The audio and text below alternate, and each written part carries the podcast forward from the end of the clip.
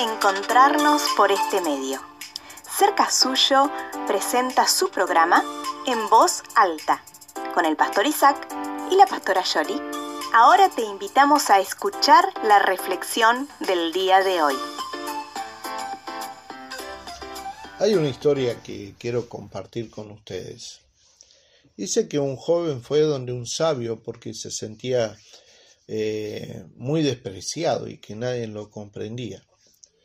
Y el sabio, sin contestar ese dilema que el muchacho llevaba, lo envió a vender un anillo por, por no menos de una moneda de oro, dice.